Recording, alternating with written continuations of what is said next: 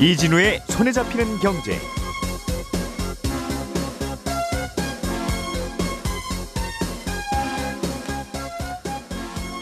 안녕하십니까 이진우입니다. 한국은행이 디지털 화폐에 대한 모의 임상 실험을 하겠다고 밝혔습니다. 어, 그러다 보니 우리나라도 이제 정말 디지털 화폐를 쓰게 되나 하는 생각도 하게 되는데요. 당장 현실화하겠다는 건 아니지만 실제로 디지털 화폐 제조에서 대금 결제까지 실험을 해보겠다는 건데 예, 한국은행이 이런 실험을 한다는 것만으로도 관심을 받고 있습니다. 도대체 어떤 의미가 있는 것인지 어떻게 한다는 건지 오늘 디지털 화폐에 대해서 자세하게 생각해 보겠습니다.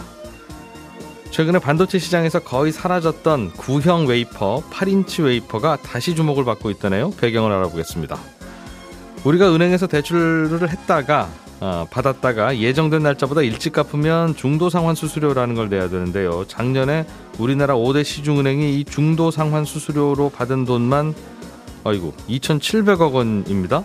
이 중도 상환 수수료라고 하는 거 혹시 혹시 안 낼 수 있는 방법은 뭔지 같이 한번 찾아보죠. 5월 28일 금요일 손에 잡히는 경제 광고 듣고 시작하겠습니다.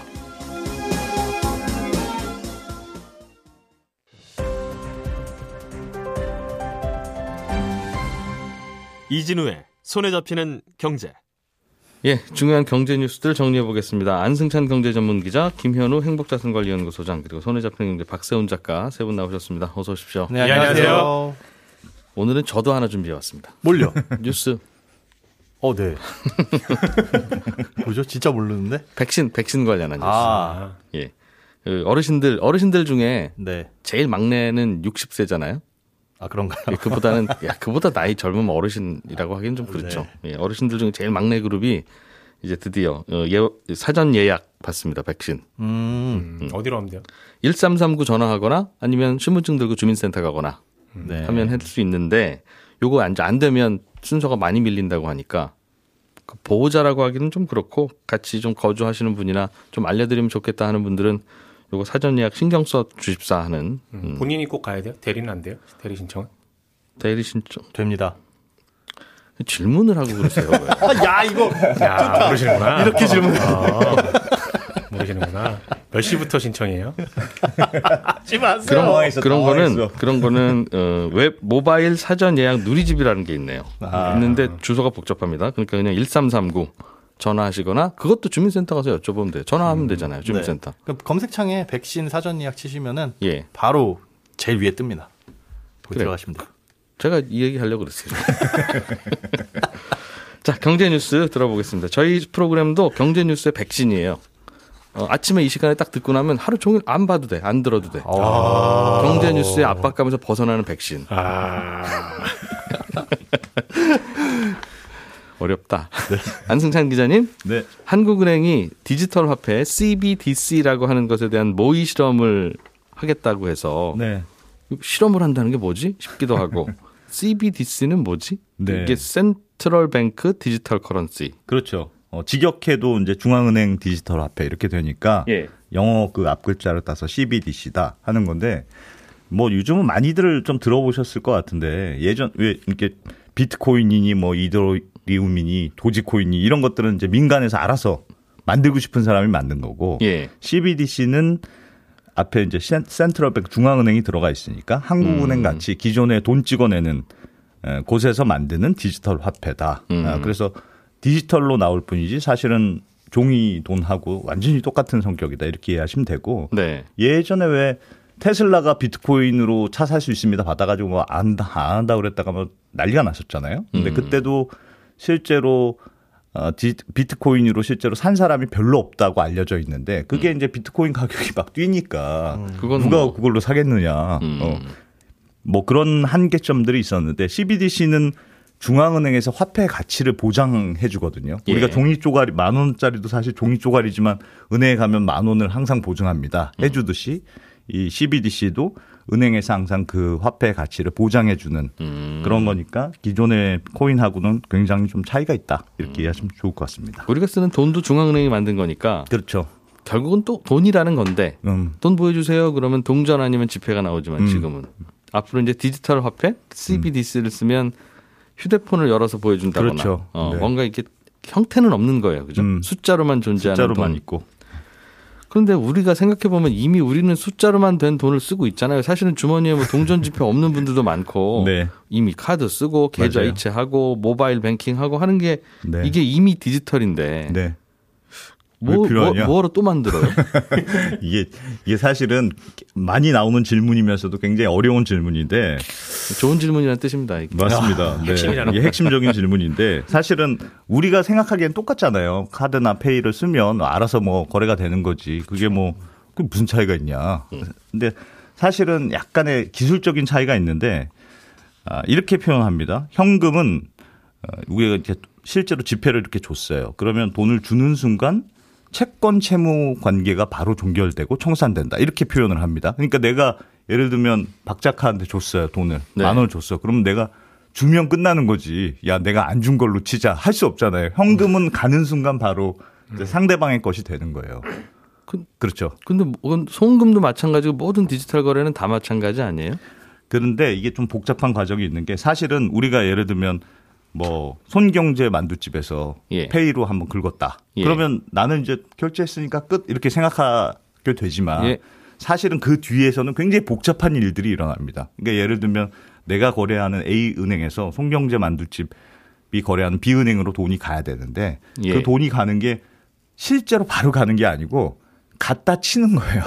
가는 셈으로 친다. 그래서 실제로 내가 A 은행에서 B 은행으로 돈을 보내세요라고 이제 일종의 명령을 내리는 셈인데 그 과정에서 뭐 금융결제원에서 숫자만 이렇게 오가는 거고 갖다 치는 거고 그날 밤에 왔다 갔다 할 거 아니겠어요? 그런 거래들이 많으니까 예. 그날 밤에 A 은행, B 은행이 모여서 정산만 한다. 정- 어 네가 줄 거 얼마, 뺄 거 얼마, 아. 그래서 남는 건 얼마? 자, 오늘 시마이 이렇게 아 죄송합니다. 시마이 좀 이상합니다. 정정하겠습니다. 아무튼 아, 좋은 얘기 듣다 깜짝 놀랐네.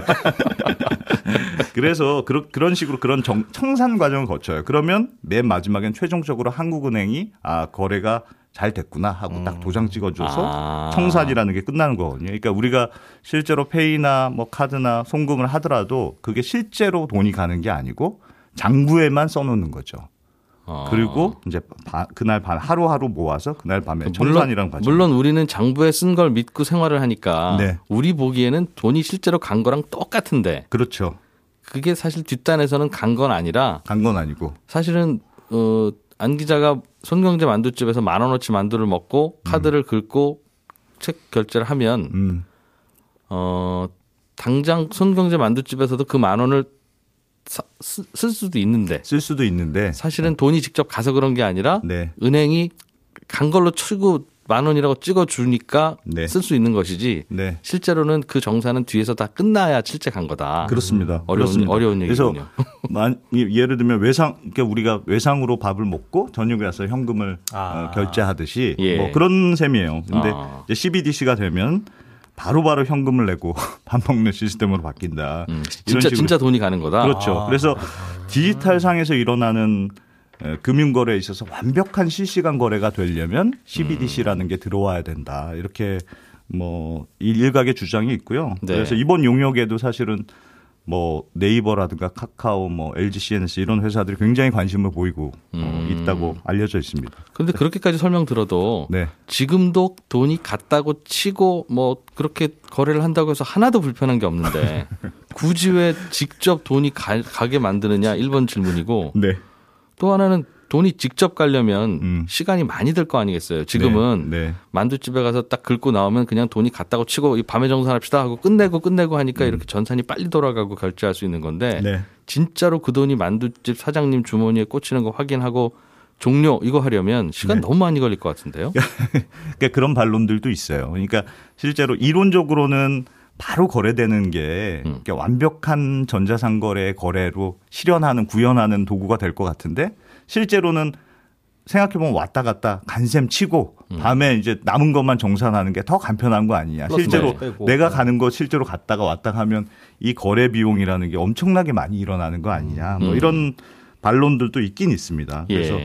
이게 과연 더 편리한 거냐 기술의 진보인가에 대해서는 음. 조금은 고민이 남은 것 같아요. 그러니까 우리 이제 직장 앞에서도 그 외상 장부에다 그냥 적어놓고 가면 월말에 우리 격리 팀장님이 와서 한꺼번에 다 결제해 주잖아요. 네. 식당들. 네. 그게 편하니까 그렇게 하는 거잖아요. 매번 올 때마다 격리 팀장님 빨리 오셔야 됩니다. 저 식당에서 나가야 되는데 이러면 얼마나 불편해요. 어, 그런 면도 있어요. 그런 게 CBDC다. 네, 아무튼 그런 게 CBDC다. CBDC를 도입하면 더 좋은 게 또 있다면서요. 아, 이건 뭐 좋은 거라고 보긴 볼지 모르겠습니다만 굉장히 재밌는 부분이 있는데 예, 저는 우리가 이제 중앙은행이 하는 일 중에 이제 중요한 게 통화 정책을 하잖아요. 네. 전통적인 통화 정책의 방식은 기준금리를 이제 변경해 주는 방식이잖아요. 네. 예, 예를 들어서 이제 중앙은행이 은행들한테 빌려주는 금리를 만약에 내렸다. 음. 그러면 은행들이 이제 싸게 돈을 조달하니까 예. 소비자들한테도 좀 대출도 좀 싸게 해준다. 뭐 이런 식으로 하는 건데 이게 뭐 예를 들면 밀가루 가격이 떨어지면 짜장면 가격도 떨어지는 거 비슷한데 이런 수도 있습니다. 밀가루 가격이 아무 시중에 떨어져도 내가 장사가 잘 되는 짜장면 집이다. 그럼 가격 안 내릴 수도 있잖아요. 그렇죠. 우린 잘 되는데 왜 내려? 그렇죠. 할수 있잖아요.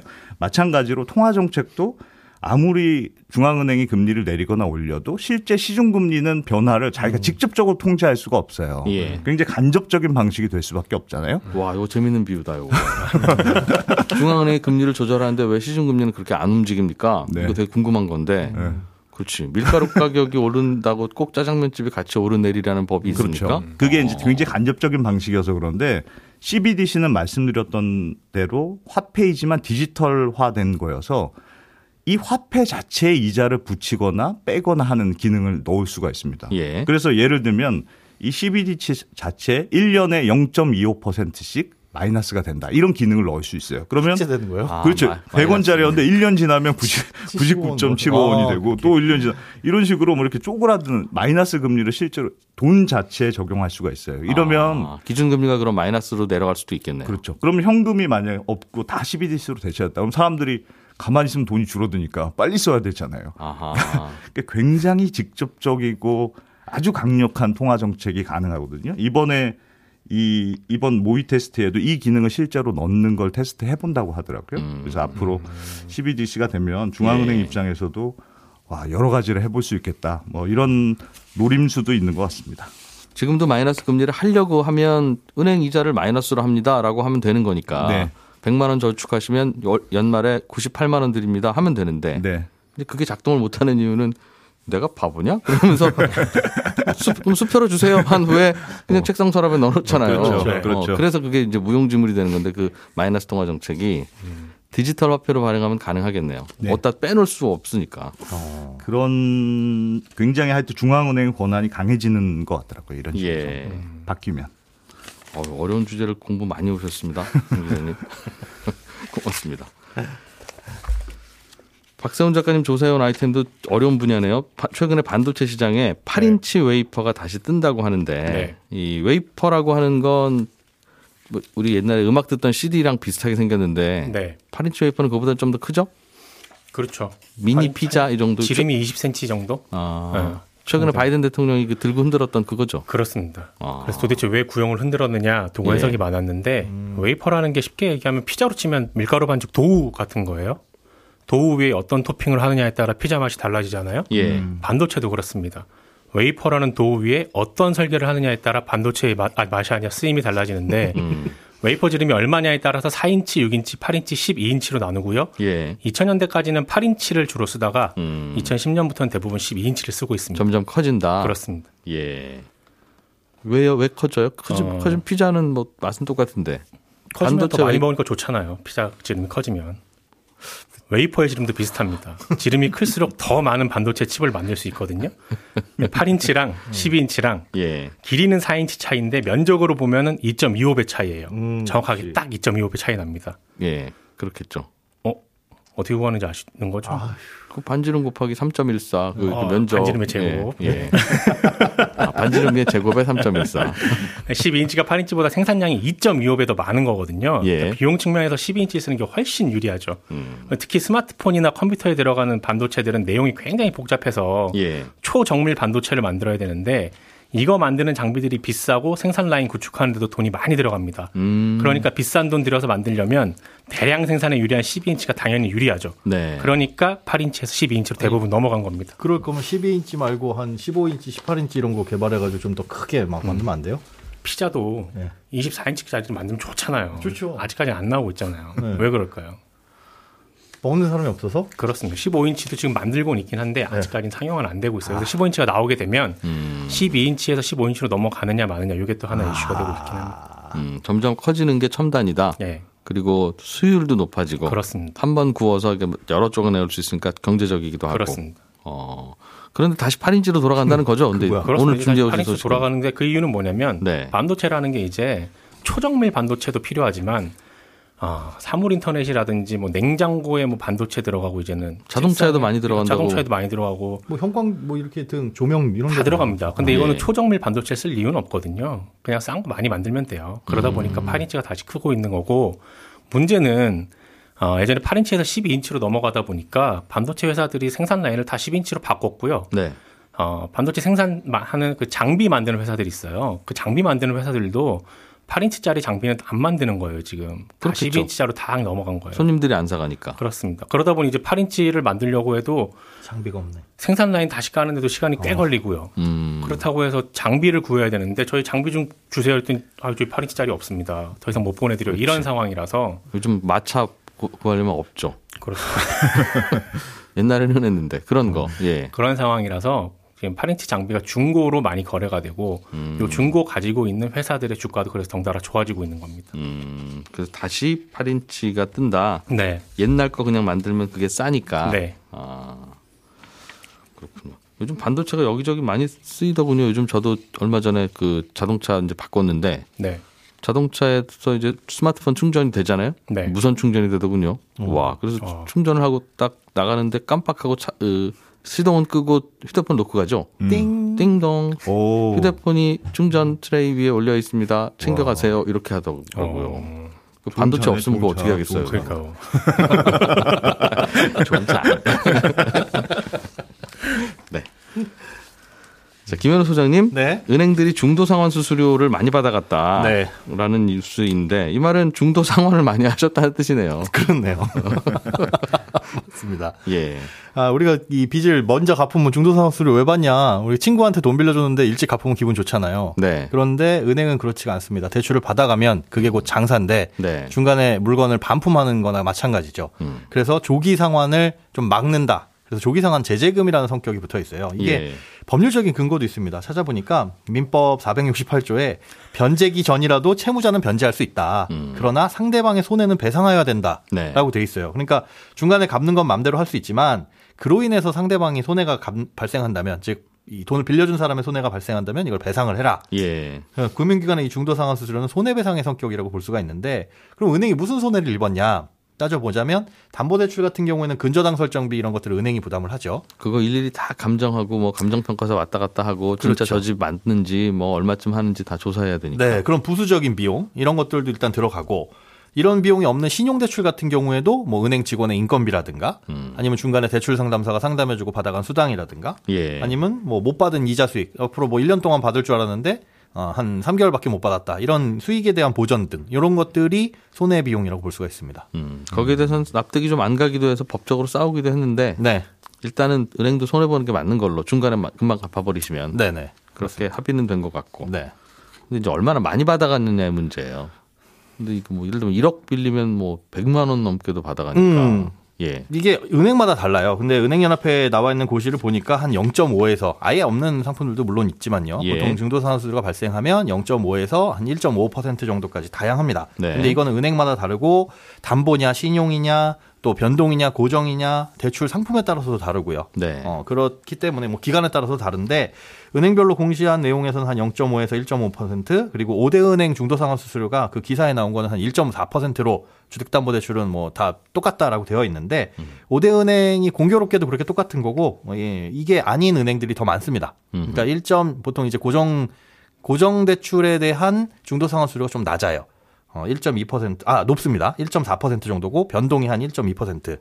보니까, 이게 왜일까? 똑같은 대출인데, 왜 고정은 좀 더 비싸게 중도상환수를 물리고, 변동은 좀 낮게 물릴까? 아, 똑같이 1억 원을 빌려도 네. 고정금리로 빌려가면 주- 중도 상환 수 수료가 싸요? 더 비쌉니다. 아, 더 비싸요? 예, 변동은 좀 싸고, 왜일까요? 변동금리 싸고? 어, 왜 그럴까요? 변동금리의 마진이 더 커요. 그러니까 변동금리는 물론 이제 중간에 갚으면 아 변동이 더 손해는 크지만 요쯤 받으면은 변동은 충분해. 예. 라는 거죠. 음. 그러니까 똑같은 금리로 빌려가더라도 변동금리 같은 경우에는 어, 은행이 확보하는 마진율이 높습니다. 그래서 뭐 중간에 빌려가도 손해가 그만큼 고정보다는 크지 않다. 고정은 약간 박리담의 느낌, 길게 장기간 적지만 오래 받아야 되는 건데 예. 중간에 갚으면 그만큼 이자를 못 받으니까 앞에서 많이 뛰는 거고요. 아. 그런 식으로 돼서 이제 고정이 조금 더 비싸다라고 보시면 되고요. 보통 이제 은행들에 보니까 주택담보대출 보면 한 0.9에서 1.4까지 다양하더라고요. 그래요. 그건 한번 생각해 봐야 되겠어요. 저- 제 생각에는 네. 변동금리와 고정금리 중에 예. 에, 고정금리가 아마 갈아타려는 수요가 더 많을 것 같아요. 고정금리. 고정금리가. 네. 예. 내가 받았던 고정금리 그보다 시중금리가 낮아지면 네. 이건 무조건 갈아타면 되는 건데 음. 변동금리는 그렇게 갈아탈 이유는 별로 없잖아요. 그리고 어, 다른 은행으로 가도 똑같으니까 내, 내 움직이니까, 있잖아 움직이니까. 움직이니까. 음. 근데 고정금리는 이미 받아놓은 건데 시중이자가 낮아지면 나는 낼름 갈아탈 수 있으니까 네. 빌려줄 때부터 저 고객님은 낼름 고객님이시네 아. 하고 어 거기 이제 높게 책정하는 거죠. 음. 잘못 그렇지 갈아타게. 않을까? 어, 어, 그렇, 어. 그래, 그렇지 않으면 매번 낼름 갈아탈 테니까요. 고정금리는. 모르겠습니다. 한번 또 따- 따라하면 되죠. 그래서 아무튼 네. 우리는 이게 뭐, 어, 중도상환 수수료인데 네, 네. 알뜰하게 아끼는 방법이 있어요? 사실은 알뜰하게 아낄 수 있는 방법은 없습니다. 예. 네, 내라 그러면 내야 되는데 주의하셔야 될 건 있어요. 우리가 대출을 1년 만기로 가는 경우에 연장해서 보통 타잖아요. 네. 그런데 어 다음 달이 만기인데 아 내가 다음 달까지는 못 갚을 것 같고 음. 신용 대출 같은 경우에 한 두 달 후 정도에 돈이 생길 것 같아. 예. 그런데 일단 그럼 대출 만기는 연장을 해야 되겠죠. 네. 연장하는 순간 다시 중도 상환 수수료 기간이 다시 부여됩니다. 의무 가입 기한이. 그렇죠. 예. 그래서 1년 동안 또 부과가 되는데 그럴 때는 은행과 미리 사전에 약정을 해서 음. 저두 달 후에 갚을 거니까 이거 중도 상환 아. 음. 수수료 좀 적게 발생하게 알려 주세요. 하면 영업점에서 만기를 그때에 맞춰가지고 연장한다거나 하는 식으로 알려줍니다. 소비자에게 유리하게. 예, 그거는 이제 물어봐야 그렇게 아, 알려주는 어- 거니까. 어차피 연기하면 무조건 2년짜리래 하고 포기하지 말자. 예, 그렇습니다. 요령이네요. 네, 김현우 소장, 박세훈 작가 그리고 안승찬 기자 세 분과 함께 했습니다. 그럼 고맙습니다. 네, 고맙습니다. 예, 11시 5분에 손경제 플러스에서 저도 다시 뵙겠습니다. 고맙습니다. 이진우였습니다.